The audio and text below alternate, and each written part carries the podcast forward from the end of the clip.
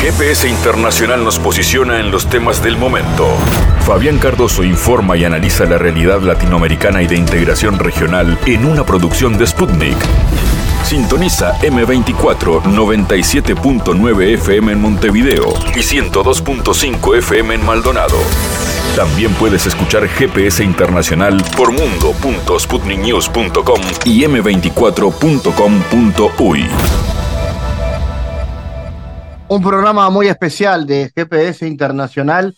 En este programa donde nos interesa eh, hacer referencia a la posibilidad del diálogo con Gerardo Catano, un destacado intelectual, politólogo, profesor, historiador uruguayo que está presentando un nuevo libro y que habla de América Latina desde el contexto histórico, pero también desde el contexto de la actualidad. Es la excusa para conversar con Gerardo sobre su libro, sobre los desafíos actuales de América Latina y también un apartado para que Caetano reflexione sobre las situaciones de Argentina, y el resurgimiento del peronismo cual ave fénix en, este, en esta segunda instancia, en este balotaje y la posibilidad de que Sergio Massa gane las elecciones frente al liberal Javier Milei o que se dé al revés, que sea el libertario Milei quien gane las elecciones. Esta charla larga con Gerardo Caetano será el contenido central de este GPS internacional que además tendrá como siempre espacio para la cultura, para el arte, para la música, para los libros, para el teatro, como siempre sucede en cada programa. Hora entonces de comenzar dándole la bienvenida un nuevo viaje por el mundo, hoy con un analista de lujo en este GPS. En GPS Internacional localizamos las noticias de América Latina.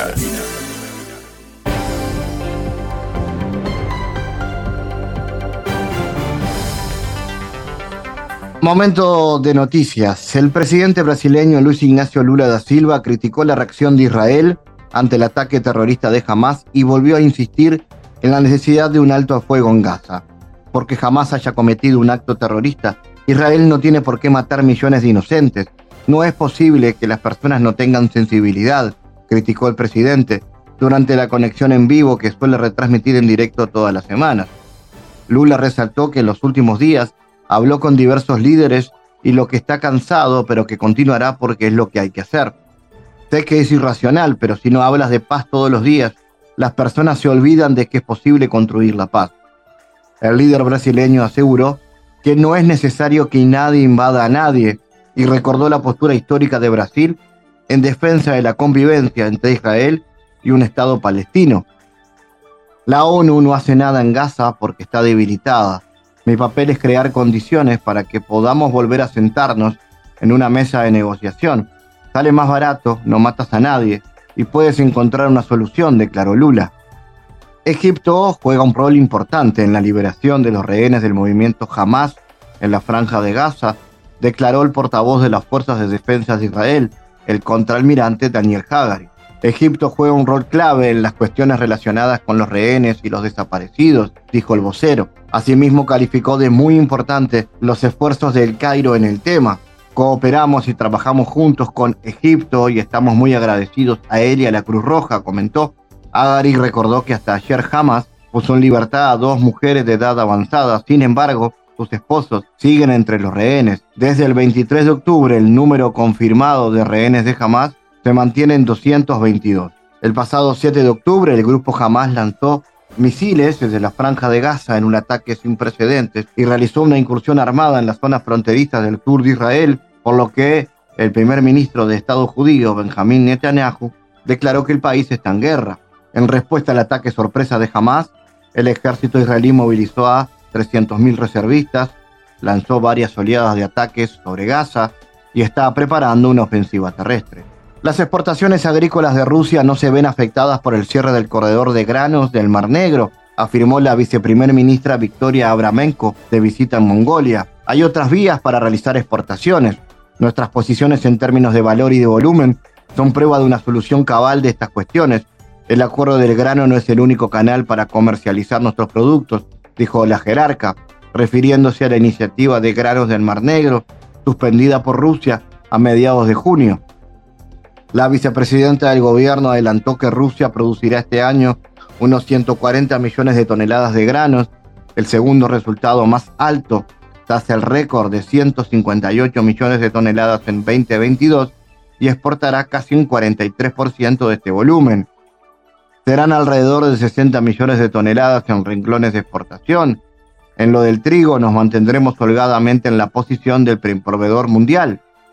Con anterioridad, el Ministerio de Agricultura de Rusia mejoró las previsiones de producción de granos hasta 135 millones de toneladas netas, incluidas 90 millones de toneladas de trigo. El presidente de México, Andrés Manuel López Obrador, celebró los resultados electorales en Argentina que favorecieron al candidato peronista Sergio Massa, actual ministro de Economía. Estoy contento también porque fueron buenos los resultados en Argentina, estoy muy contento. Creo que hay una persona en Roma que también está contenta, haciendo alusión al Papa Francisco, afirmó en su conferencia de prensa matutina de este 23 de octubre, con referencia a que el candidato superado por masa, el libertario Javier Milei, ha emitido provocadoras afirmaciones contra el líder religioso. Y López Obrador dijo que fomentará el diálogo entre Estados Unidos y Cuba frente a su par estadounidense Joe Biden. Estamos planteando que el gobierno de Estados Unidos abra el diálogo. Voy a tratar este tema con Biden y ojalá se inicie lo más pronto posible esto por razones fundamentalmente humanitarias, afirmó AMLO en conferencia de prensa.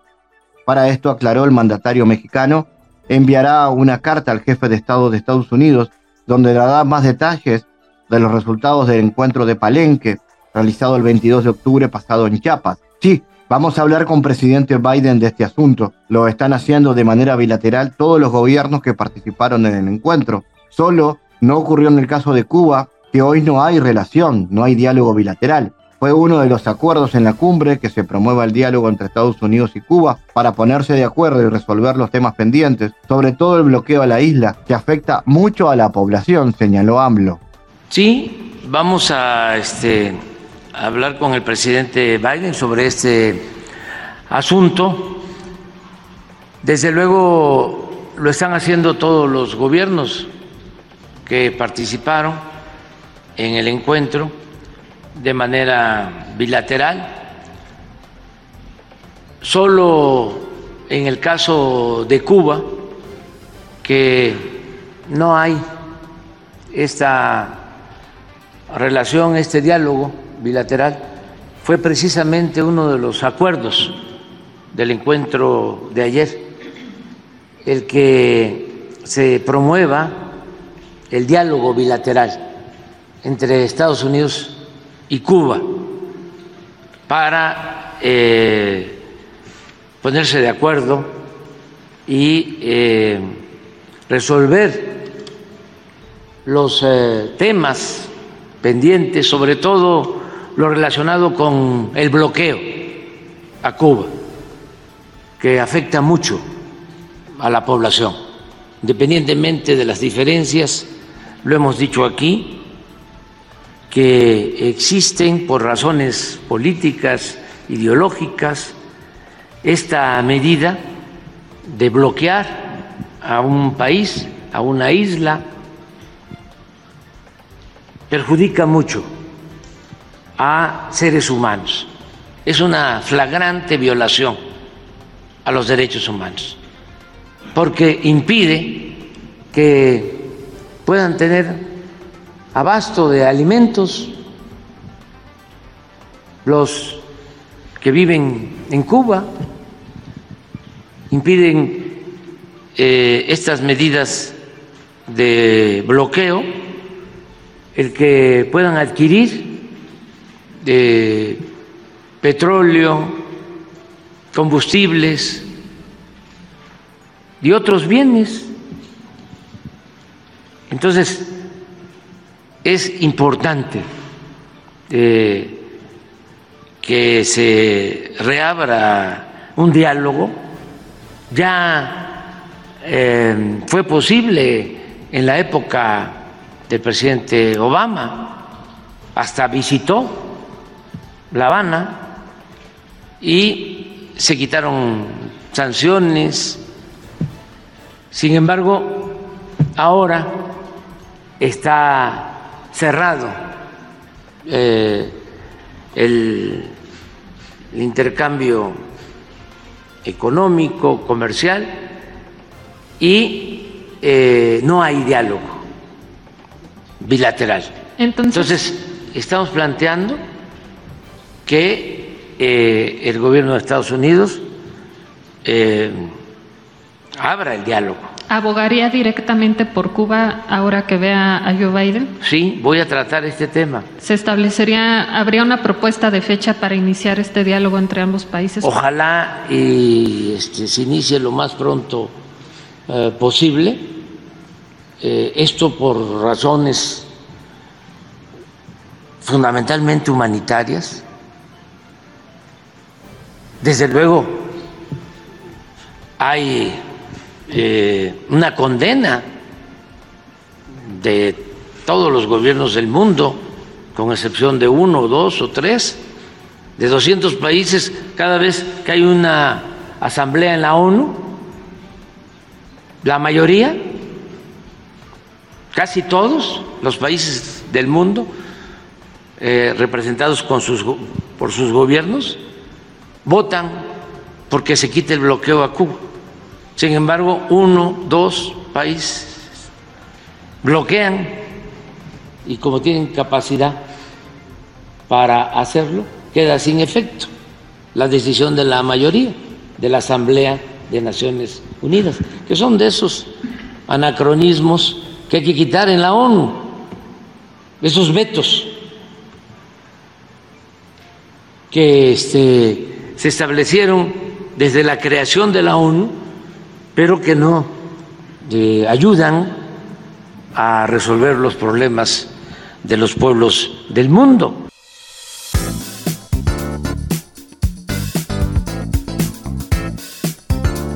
Bueno, vamos a tener el gusto de conversar en este bloque de GPS Internacional con el profesor, historiador, politólogo uruguayo Gerardo Caetano, que acaba de publicar un nuevo libro en formato antología que recoge más de una veintena de textos que recuperan los hitos de la obra de Gerardo. Repasar su trayectoria supone un recorrido por la historia uruguaya más reciente entre dos siglos, en particular los años finales de la dictadura, la recuperación de las libertades públicas y el desarrollo democrático.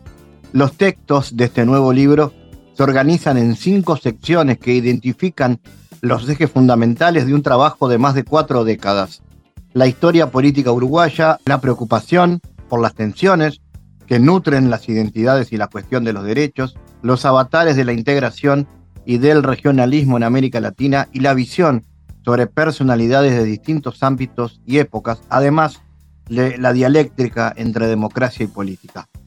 Vamos a conocer más sobre esta y sobre otras obras y también la mirada del autor sobre la coyuntura política del continente. Vamos a recibir con mucho gusto a Gerardo Caetano, Gerardo, contanos vos de qué trata el libro. ¿Centra tu trabajo en la historia uruguaya o recurre también a otros territorios, a otras miradas? Bueno, antes que nada, muchísimas gracias. realmente un gusto volver a estar eh, en, tu programa. Esto forma parte de, de, un reconocimiento que mucho valoro, que es eh, el premio de, de Claxo a propósito de, bueno, este, un premio que me dieron el año pasado, que es el premio en ciencias sociales para América Latina y el Caribe, que es la máxima distinción de, de Claxo. El premio eh, incluye eh, una publicación que sea una antología esencial y que forma parte de esta colección, en donde hay muchos otros autores eh, hace mucho tiempo en las antologías esenciales, los distintos premiados de alguna manera compilan parte de su obra, parte representativa de su obra. Eh, yo opté, yo he trabajado mucho eh, en equipo, he trabajado fundamentalmente en la producción de libros, pero opté por reunir artículos publicados en distintas latitudes, eh, artículos muy dispersos, de difícil acceso, que de alguna manera pudieran converger en un, en un único libro que los reuniera.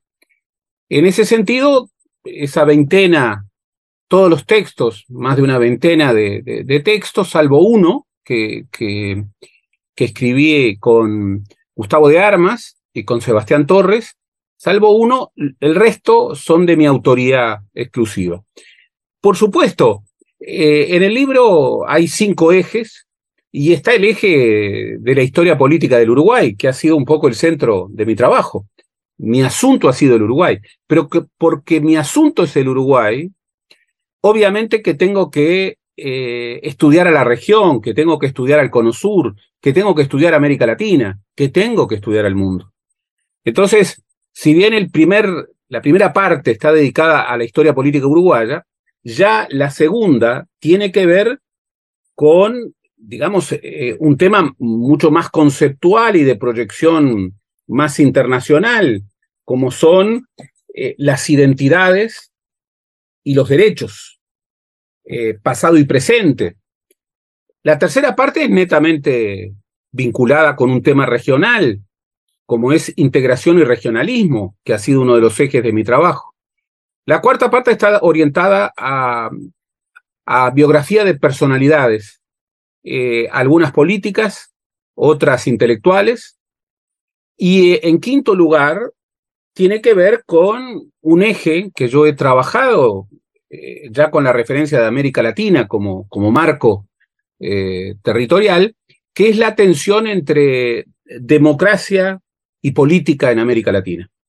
De tal modo que, que no es un libro uruguayista, a pesar de que yo no oculto que mi gran asunto parte de, del compromiso con la sociedad en la que vivo, pero también ese compromiso necesariamente debe proyectarse, en términos intelectuales, hacia la región, hacia América Latina, y obviamente hay temas, hoy más que nunca tal vez, que son de clave indefectiblemente internacional. Gerardo, dentro de tu trayectoria, ¿cuál es la, temática de investigación en la cual más has profundizado o más te apasiona profundizar? Yo mm, puedo tener mi opinión que tiene que ver con la política internacional o con la política regional, pero me gustaría que vos mismo lo dijeras. Yo tanto, yo en primer lugar, de, de origen, de formación y de vocación, mi gran oficio es la historia. Yo, antes que nada, soy historiador. Pero también he trabajado en claves interdisciplinarias, fundamentalmente en las fronteras con la ciencia política y en las fronteras con las relaciones internacionales. De allí que eh, el centro de mi preocupación uno podría definirlo como la política democrática, eh, la cuestión, digamos, de, cómo se resignifica la política, de cómo cambia la política, los liderazgos, la representación, la participación, los partidos, el Estado, las reglas institucionales, los acuerdos de régimen, pero al mismo tiempo la política en la tensión de la construcción democrática. Eso me ha llevado absolutamente a trabajar sobre los significantes vacíos de América Latina, fundamentales, que son la nación y el concepto de pueblo. Me ha llevado a trabajar eh, los periodos dictatoriales, los periodos de, terrorismo de Estado, y cómo esos periodos han dejado marcas incluso luego de las transiciones democráticas, marcas con las que todavía eh, lidiamos. Eh, y eso obviamente estudiar la política y la democracia en un contexto de globalización y de regionalización tan fuerte como el que vivimos, me lleva, obviamente, a estudiar la integración regional, a estudiar cómo esas tensiones eh, no pueden resolverse en el Estado Nacional y cómo requieren, bueno, desbordar las fronteras incluso para analizar lo que pasa dentro de fronteras.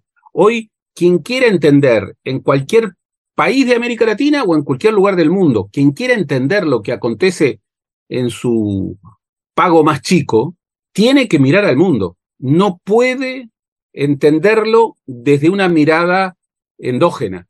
Tiene que ver las restricciones del sistema internacional, tiene que ver, bueno, el contexto histórico y, su marco, tiene que ver hasta qué punto eh, la evolución eh, de las ideas y la evolución de los mercados, eh, obviamente que se dilucidan en, perspectiva internacional, de tal modo que, vuelvo a repetir, porque mi asunto es la sociedad en la que vivo y fundamentalmente, a pesar de que por motivos de oficio tengo que viajar mucho y es bueno que así sea, porque puedo cotejar con otros colegas mis miradas sobre, sobre la sociedad, a pesar de eso, bueno, yo vivo fundamentalmente en el Uruguay y para entender el Uruguay, para entender ese asunto y para jugar un poco eh, en, esa perspectiva de, hablar de, las claves de, esta sociedad en la que vivo y a la que quiero ayudar a ser mejor, tengo que mirar a América Latina, tengo que mirar al mundo, tengo que mirar las tensiones internacionales. Por eso, este, esos yo creo que han sido los ejes y, y, siempre desde una matriz que es la de un historiador, pero un historiador eh, en tensión interdisciplinaria. En esa línea, Gerardo, sé que es una pregunta muy general, pero si quisiéramos tener tu, tu mirada, tu análisis sobre la realidad política latinoamericana actualmente y sobre todo sobre cuáles crees que son los grandes desafíos de la región en este mundo cada vez más conflictivo y más complejo. Bien, a contramano total de aquello que un falso profeta como Franklin Fukuyama en la década de los 90 del siglo XX conjeturaba que se venían tiempos aburridos, el siglo XXI no ha sido tiempos aburridos. El atentado de las Torres Gemelas, la crisis irresuelta del 2008 que golpeó a América Latina con el fin del boom de las commodities en el 2014, las tensiones de, digamos, de reformulación de las fronteras a nivel internacional, la guerra, las guerras que estamos viendo, que son guerras con efecto global, a pesar de que todavía no son mundiales, digo todavía con esperanza de que nunca lo sean, ya son globales, porque tienen efectos que golpean nuestra vida cotidiana. Y al mismo tiempo, bueno, la pandemia. La pandemia fue un efecto, fue un fenómeno absolutamente planetario. Entonces, eh, en ese contexto, América Latina ve resignificar desafíos que han sido sus desafíos de siempre. El primero de ellos es cómo eh, estar en el mundo, cómo no ser un barrio irrelevante en el mundo. Y en verdad que y esto es una constatación histórica, si América Latina no quiere ser un barrio irrelevante en el mundo, lo primero que tiene que hacer es integrarse. No integrarse para adentro, no, no, integrarse para pelear mejor un lugar en el mundo. La integración es un tema que está absolutamente asociado con la inserción internacional de nuestros países. El segundo tema, bueno, estamos en el continente más desigual del planeta. Eh, yo creo que ese es el desafío más escandaloso, porque está muy lejos de ser el continente más pobre del planeta, al revés, tiene grandes riquezas estratégicas en nuestro tiempo, agua dulce, producción de alimentos, biodiversidad, metales estratégicos, energía renovable y no renovable. Bueno, este, con esa riqueza que es estratégica, que es muy necesaria en el mundo de hoy, es, absolutamente inadmisible los márgenes de desigualdad que tenemos. Y en América Latina, cuando hablamos de desigualdad, hablamos de umbrales gigantescos de pobreza y de indigencia. En tercer lugar, bien, eh, América Latina es un continente eh, que ha, digamos, buscado una utopía de construcción democrática, pero que le ha costado mucho consolidarla. No son tiempos de dictaduras de la seguridad nacional, como los trágicos tiempos de, dictaduras con terrorismo de Estado que tuvimos hace unas décadas. Pero nuestras democracias están muy débiles. Nuestras democracias se enfrentan liderazgos antidemocráticos. Eh, hemos visto con, asombro cómo emergen liderazgos y propuestas autoritarias de origen electoral. Y esto nos inquieta mucho. Otro tema que tiene América Latina es, este, bueno, eh, sus debilidades en términos ambientales. América Latina eh, no puede soportar, no puede seguir soportando modelos extractivistas que hieren tan profundamente el ambiente. Eh, nosotros, eh, repito, tenemos la mayor riqueza en biodiversidad del mundo, pero somos el continente más vulnerable ante el cambio climático. Y esto lo estamos viendo, lo estamos viendo eh, cotidianamente, no es algo que, que forma parte de una profecía. Somos un continente que si bien, por suerte, no tiene guerras interestatales, tiene niveles de violencia enormes, enormes. Y eso está asociado con problemas de seguridad, pero también con respuestas totalitarias y punitivistas a la inseguridad. Eh, pensemos eh, en El Salvador, que tenía márgenes de, inseguridad realmente catastróficos propios de, de un país en guerra, y que, bueno, parece haberlos resuelto, por lo menos coyunturalmente, pero a costa de un régimen totalitario que aplica respuestas de securitización de la agenda desde perspectivas totalitarias, desde perspectivas profundamente autoritarias. Es decir, América Latina tiene desafíos comunes. Eh, estos que hemos nombrado y otros. Pero lo que no tiene es salida en solitario. Eh, algo en lo que algunos países, eh, incluso muchas veces el nuestro, insiste en el error. América Latina, ningún país de América Latina, ni siquiera los más grandes, como Brasil, como Argentina, como México, tienen un vínculo virtuoso de manera directa con la globalización para no estar subordinados, requieren integración.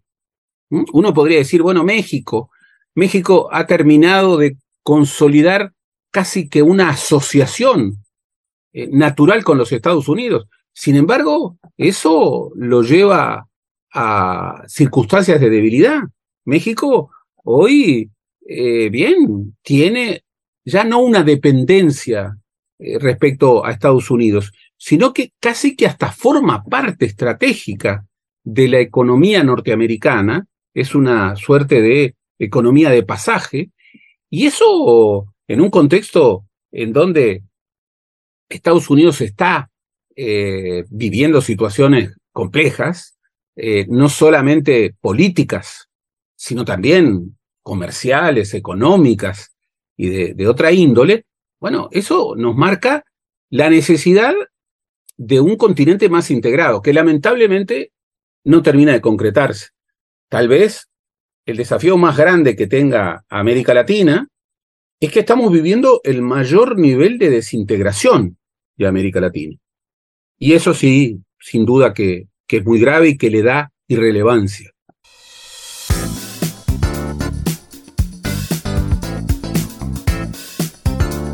En este bloque de GPS Internacional queremos escuchar con atención nuevamente otro análisis de Gerardo Caetano. Con él venimos conversando en el primer bloque de lo que ha sido su reciente trabajo, su reciente libro, pero también de lo que implica su análisis desde la ciencia política y desde la historia, y también de su mirada de América Latina. En este bloque queremos adentrarnos en la realidad de Argentina, donde recientemente el peronismo dio un batacazo, una sorpresa. Finalmente eh, Sergio Massa pasó al balotaje siendo el candidato más votado y se enfrentará al libertario Javier Milei.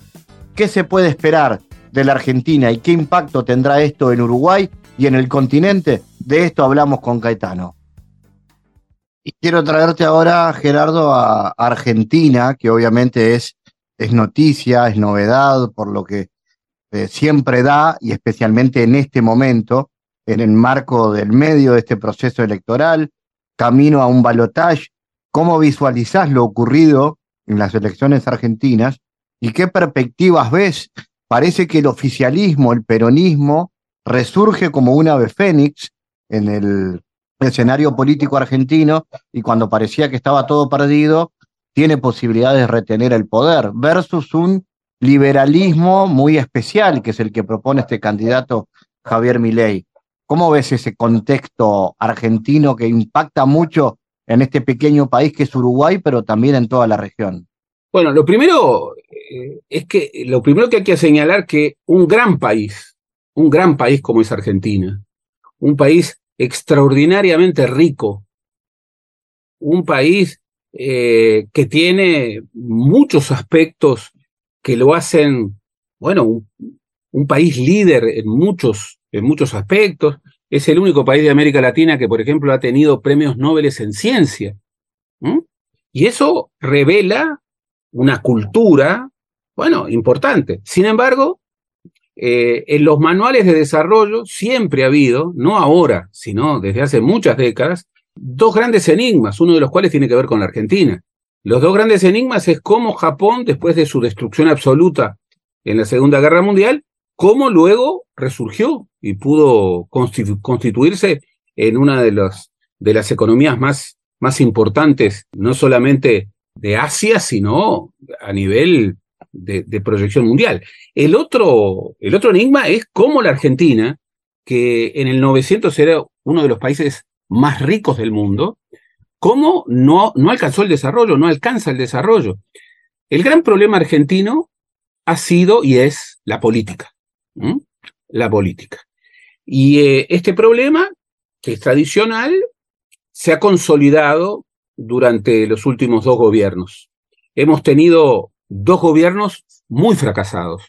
El primer gobierno, que fue el gobierno de Macri, estamos hablando de los últimos ocho años. El gobierno de Macri terminó en una catástrofe que solemos olvidar.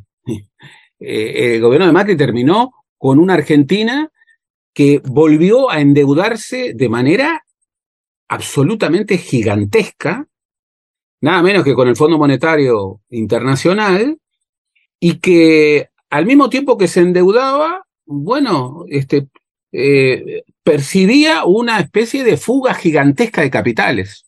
Y estamos hablando de centenares de miles de millones de dólares.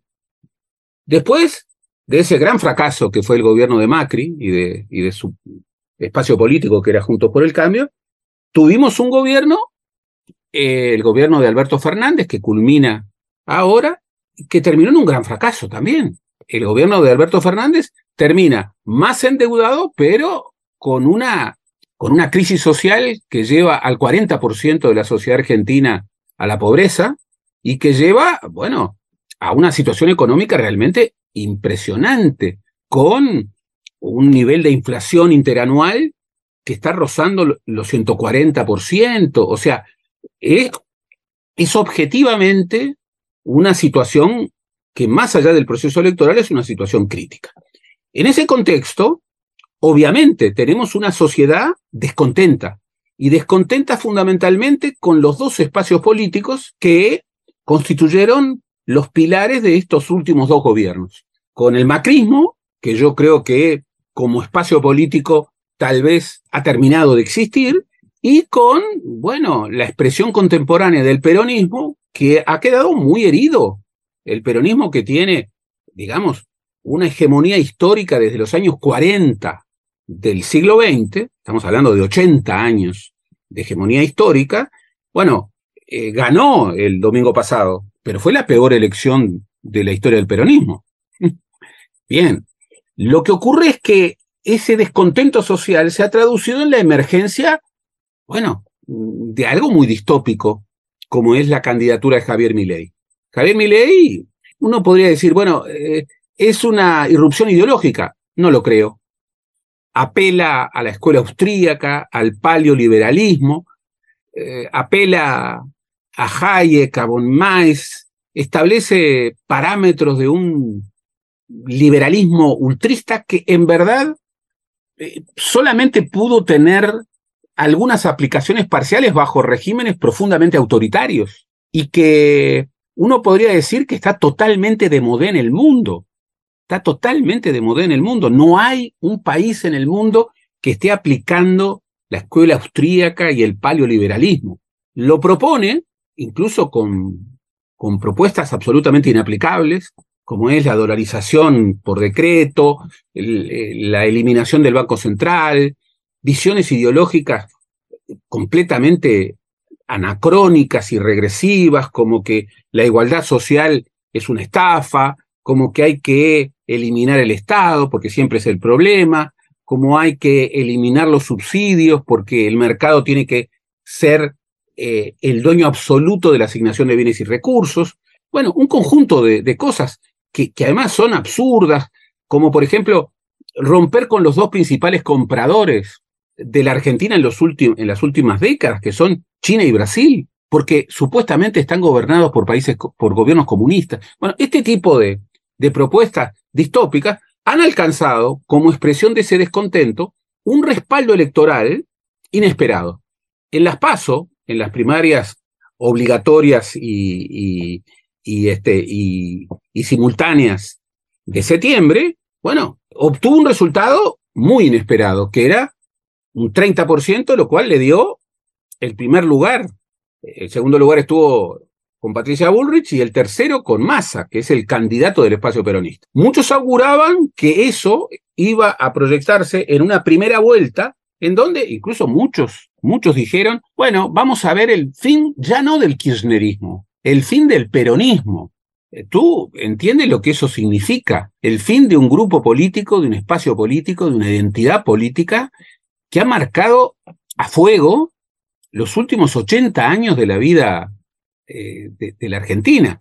Bueno, eh, a contramano de, de, esos augures que planteaban, bueno, que mi ley podía ganar en primera vuelta, lo que ocurrió fue muy distinto. Contra la mayoría de los, de los análisis prospectivos, el peronismo obtuvo una gran victoria, sobre todo una victoria, ya hemos dicho que fue la peor votación en su historia, pero fue una victoria eh, en la perspectiva de que había tenido una votación bajísima en las PASO. En las PASO había tenido 28%. Ahora se ha recuperado obteniendo el primer lugar en la primera vuelta con un 37% y sacándole 6,5% al segundo, que es mi ley, y son los dos que pasan al balotaje.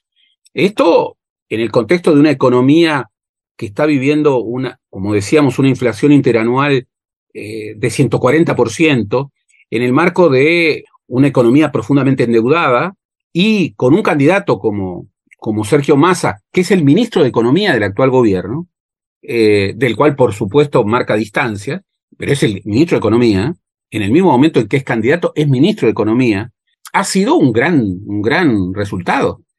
Y a pesar de que la segunda vuelta del 19 de noviembre está lejos, van a ser casi cuatro semanas, y son cuatro semanas en donde verdaderamente ocurre, cada día ocurre mucha cosa, uno diría que lo que se perfilaba como una victoria muy probable de Milley ha generado, ha, sido desbordado por un escenario en donde, sin triunfalismo, pero las primeras chances las tiene eh, Massa, que es el candidato eh, peronista, con una sorpresa que es, digamos, la, digamos el derrumbe, la implosión del núcleo duro de la centroderecha argentina, que era Juntos por el Cambio, que ha tenido una votación realmente muy baja y que al mismo tiempo todo indica que se va a dividir en relación a su actuación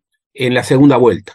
¿Se puede asegurar que en la segunda vuelta va a ganar Massa? No, no, pero lo que parecía inexorable, que era que Milei fuera el próximo presidente, con todas las incertidumbres que, que un candidato de su talante imponía, bueno, hoy parece por lo menos bastante improbable. De modo que la Argentina vuelve a tener una, una resolución electoral que no es tan incierta como la eventualidad de un triunfo de Milei. Ahora, hay que decir que después del 19 de noviembre, y sobre todo después que asuma el próximo presidente, que asume el 9 de diciembre de este año, la vida sigue y habrá que ver cómo responde la economía argentina y habrá que ver si se puede parar desafíos hiperinflacionarios, habrá que ver cómo responde a la situación de endeudamiento. Lo que, sin embargo, debemos decir es que, en primer lugar, la Argentina es un gran país, es un país de enorme riqueza, de enorme riqueza, y que la Argentina, más allá de, los desastres de, los últimos gobiernos, la Argentina tiene eh, los recursos y las posibilidades de configurarse como un país que pueda responder a los grandes desafíos que tiene. para el Uruguay es decisivo que a la Argentina le vaya bien. Al Uruguay, cuando la Argentina está mal, le va mal. Le va mal. Uruguay es un pequeño país entre dos gigantes inestables. Y cuando, sobre todo, a Argentina le va mal, al Uruguay le va mal. Pero, pero bien, eso no solo depende de quien gane las elecciones, depende de muchas otras cosas. Hoy hay muchas restricciones a nivel mundial, muchos desafíos, muchas incertidumbres. Pero sí debemos ratificar que lo que parecía la distopía mayor, que era un triunfo, un salto al vacío, que era un triunfo de Milley, bueno, yo no digo que sea imposible, porque no lo es, pero parecía inexorable y los resultados del último domingo, eh, en la primera vuelta, eh, eh, lo hacen improbable, pero no imposible. Gerardo, ha sido muy completo tu análisis y como siempre es un gusto haber conversado en otro programa más de GPS Internacional sobre este, tu último libro, sobre tus trabajos, pero también sobre su mirada sobre la compleja actualidad del continente. Un gusto, como siempre, Gerardo. No, Fabián, como siempre, eh, el agradecimiento y el gusto es mío. Es realmente un honor estar en este programa.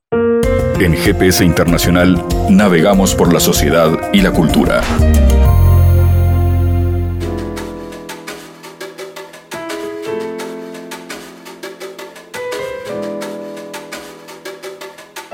Bueno, les queremos presentar este bloque a una serie que se presenta como seria. Se llama No hay nadie, está dirigida por Joaquín Bravo, se está estrenando este primero de noviembre en plataformas, la plataforma argentina ON3 TV. Ahí va a estar esta, esta serie. Es uruguaya, tiene siete capítulos y aborda situaciones cotidianas a través del humor, humor que se define como humor existencial y vamos a buscar definir un poco eso junto a quien es su director, Joaquín Bravo. Eh, Joaquín, contanos más y cómo se propone este humor existencial que hace que sea una serie seria, como lo definís. Así es. Hola Fabián, bueno, gracias por el espacio. Eh, inventamos este término, humor existencial. En realidad al principio la, vendíamos como una serie de humor, pero más allá de que, sea el humor el denominador común, es, una comedia, también como que hay una intención de, mm, de reflexionar sobre temas que nos interpelan, dejar alguna pregunta abierta, hay mucha contradicción en los personajes,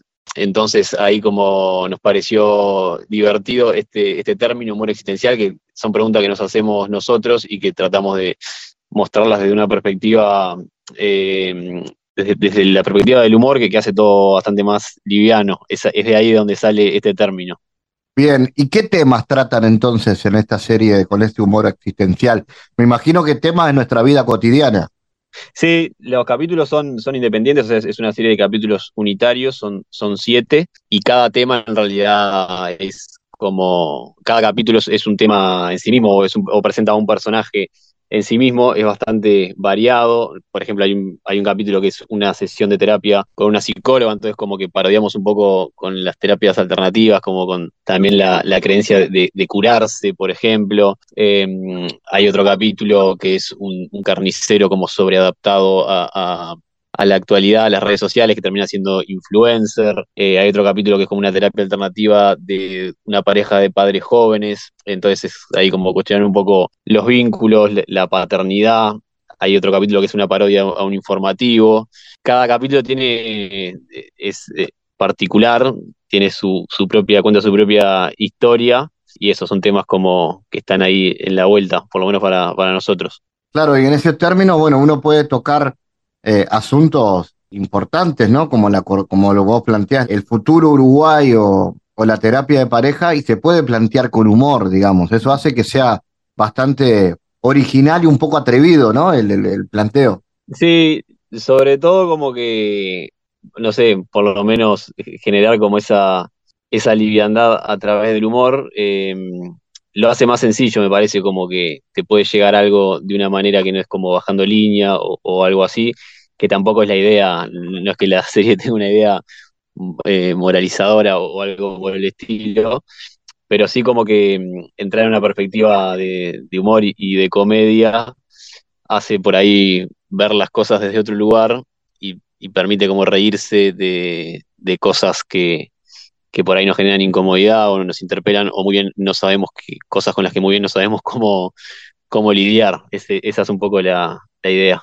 Contame del elenco y del equipo de trabajo, cómo fue, cómo fue ese trabajo, y bueno, quiénes los integran, cómo llegaste a ellos.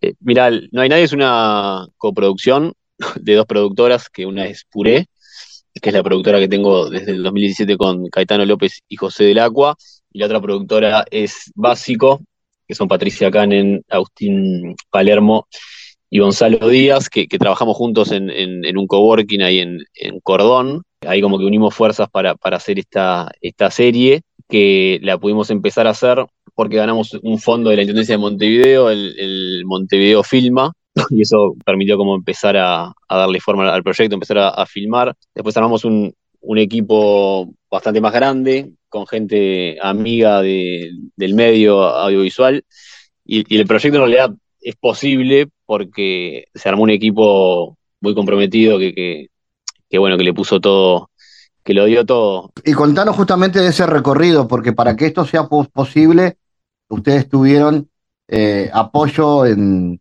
y, premios en festivales. Sí, em, esto de, los festivales es como algo posterior a, los rodajes y, a, todo el proceso de producción.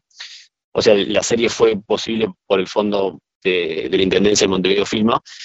Y ahora, como ya en, esta etapa más de, distribución, de, difusión, nos fuimos presentando a, varios festivales. Ahora, hace poco, hace dos semanas, tuvimos una avant premier, un preestreno en, el Festival de Tour acá de, Uruguay, de Cinemateca, que estuvo buenísimo, re agradecido con el, festival porque pudimos hacer un, preestreno en, Cinemateca, que fue un montón de gente, estuvo, estuvo re bueno. Y además estamos en varios festivales internacionales, que algunos ya, ya fueron. Eh, estuvimos en un festival en, Minnesota que nos dieron un premio a Mejor Dirección, estuvimos en Apulia, en Italia, que nos dieron un premio a Mejor Idea Original, en Baltimore. Ahora en noviembre tenemos eh, tres festivales más, uno es en Río, uno es en Bilbao y otro es en, Nueva York, em, que también estamos nominados a, varias categorías. Eh, y, es un poco el, proceso posterior a, a, la realización de la serie, difundirla acá y afuera, así que estamos contentos. Genial, y bueno, y futuros pasos, ahora está esa plataforma, pero hay posibilidades que esté en otras, digamos, ¿cómo sigue?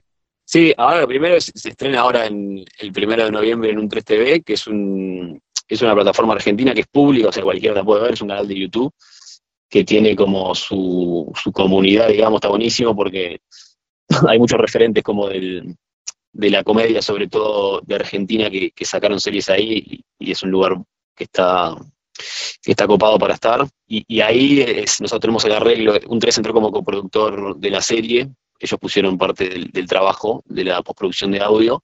Y ahí se estrena el 1 de noviembre y va a estar ahí un tiempo, pero en realidad es una serie que puede estar en, otras plataformas. También ese es como un camino a hacer ahora de ver dónde, en, qué otro lugar se puede colocar.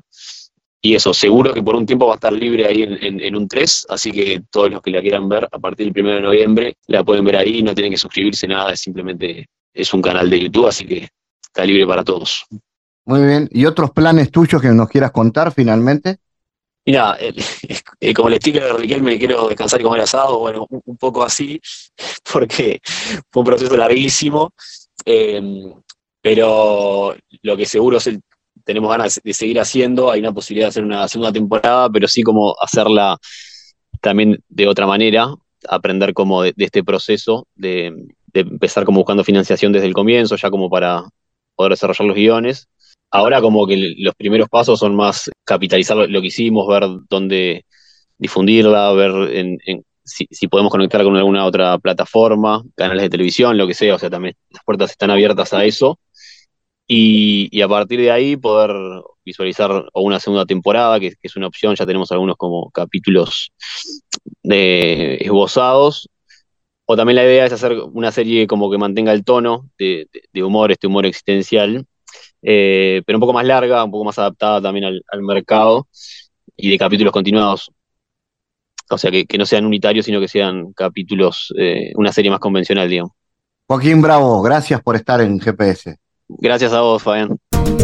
El mundo en GPS Internacional. En Diálogos Geopolíticos analizamos diversos asuntos que atañen a la política mundial, desde el abordaje de los ámbitos multilaterales de articulación política a nivel global hasta las cualidades y los propósitos de las configuraciones regionales, tanto en América Latina así como en otras regiones. Nuestro objetivo es poner foco a una gran diversidad de temas que atañen a la geopolítica en el mundo contemporáneo. Para eso vamos a recibir a Santiago Caetano, aquí en GPS. Bienvenido, Santiago. ¿Qué tal, Fabián? En la columna de hoy continuaremos hablando de Susan Strange, autora británica, para que existen dos tipos de poder en el sistema internacional. El poder, el poder relacional, basado en la capacidad del actor de defender sus intereses en un marco determinado de interacciones, y el poder estructural, que refiere a la capacidad de definir las reglas que determinan la estructura según la propia conveniencia del actor predominante. Es en este sentido que la teoría de poder estructural se enfoca en este tipo de poder a partir del cual Strange ubica cuatro estructuras primarias, siendo la seguridad, la producción, las finanzas y el crédito, así como el conocimiento, las ideas y las creencias. Según advierte ella, si bien dichas estructuras son interdependientes entre sí y tienen una distribución de poder diferente, la autora intenta comprender quién se beneficia como resultado de los cambios estructurales en el sistema internacional. Y asimismo, Strange advierte la existencia de estructuras secundarias, como aquellas referentes a la energía, el comercio, el transporte y el bienestar. Este vínculo es clave para la perspectiva de Strange, puesto que se hace referencia a aspectos a los que el autor establece como determinados valores básicos de toda sociedad, como la riqueza, la seguridad, la libertad y la justicia, los efectos de comprender cómo la combinación de los mismos varía según los vínculos de poder. Bueno, Strange sostiene que han habido cambios en la distribución del poder en el sistema internacional, referentes al desplazamiento de poder desde estatales a no estatales, de estados más débiles a estados más, poderosos, así como la difusión de poder en términos generales. En este sentido, con su propuesta analítica, la autora plantea superar los conceptos de poder duro poder blando referentes a las perspectivas realistas y respectivamente. Más aún, el poder estructural deviene de la capacidad de definir las estructuras y los marcos de negociación entre estados a partir del establecimiento de las reglas a favor del actor hegemónico. Bueno, sobre esto vamos a continuar hablando en la próxima columna. Gracias Santiago por tu aporte a GPS Internacional. Gracias Fabián, hasta la próxima. GPS Internacional, una producción de Sputnik con la producción periodística de Santiago Caetano, siguiendo los temas más importantes de la agenda latinoamericana y con visión global. Esta producción de Sputnik que se despide y que nos invita también a que nos sigan a través de las redes sociales. En Twitter somos GPS Inter y estamos también en Facebook, GPS Internacional. Fabián Cardoso en GPS Internacional junto a los protagonistas analizó la realidad. Una producción de Sputnik por M24, 97.9 FM en Montevideo y 102.5 FM en Maldonado.